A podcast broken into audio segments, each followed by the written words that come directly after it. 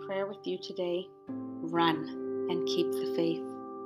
Hebrews twelve, one to four says, "Therefore, since we are surrounded by such a great cloud of witnesses, let us throw off everything that hinders and the sin that so easily entangles, and let us run with perseverance the race marked out for us, fixing our eyes on Jesus, the pioneer and perfecter of faith. For the joy set before him, he endured the cross, scorning its shame, and sat down at the right hand of the throne of God. Consider him who endured such opposition from sinners, so that you will not grow weary and lose heart."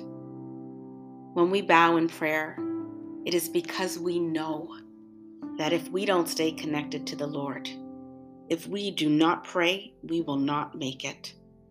Bowing in prayer helps us to throw off everything that hinders. It's where we come laying our burdens down at the feet of Jesus.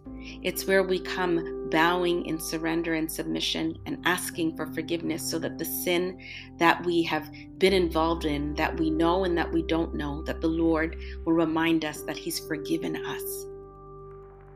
And it's where we get strength so that we can take one step at a time and, and run the race, walk the race marked out for us.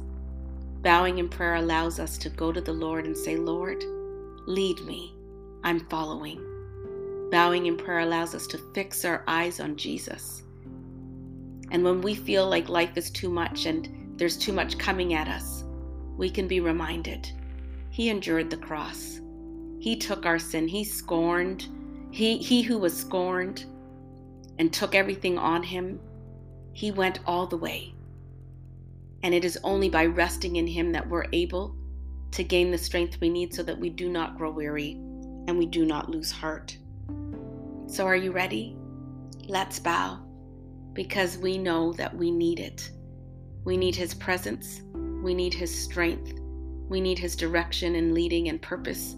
We just need him. We need him. So I'm ready to go to prayer, and I'm sure you are, because everything we need is found in him. Let's go.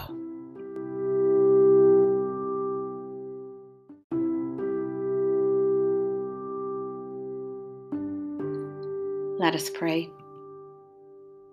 Lord, we bow before you because we know that only in you do we find the strength that we need to persevere.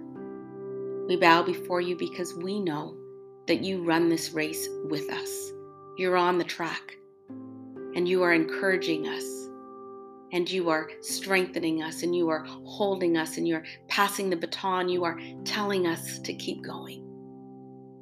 Lord, help us to continue to run and not grow weary, because we are running the race set before us through keeping our faith, which allows us to have endurance. We are anointed, and the Spirit of God lives in us. So Lord, may your word light our path so that we know where to walk and when to take our next steps. Lord, we will walk and not faint as we walk in the Spirit and away from worldly desires that may call us, that may try to distract us. But if we keep walking by faith and not by sight, if we keep looking and fixing our eyes on Jesus, we're going to know that we, we're going to make it. We're going to know that we are victorious. We're going to know that we're not alone. We're going to know that with you all things are possible. So may we look up and see that you are Lord.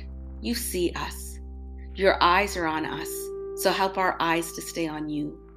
And as we open our mouth to share our request, may we know that the answer is on its way, because your ears are open to our prayers, and you are El Roy, the God who sees us.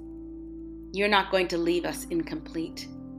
You who began a good work, you are faithful to finish what it is that you've started. So Lord, we're bowing before you because we want to keep going, and we know that we can only keep going with our eyes fixed on you and in your strength. Thank you for reminding us that we can do it, because you have done it and because you are with us.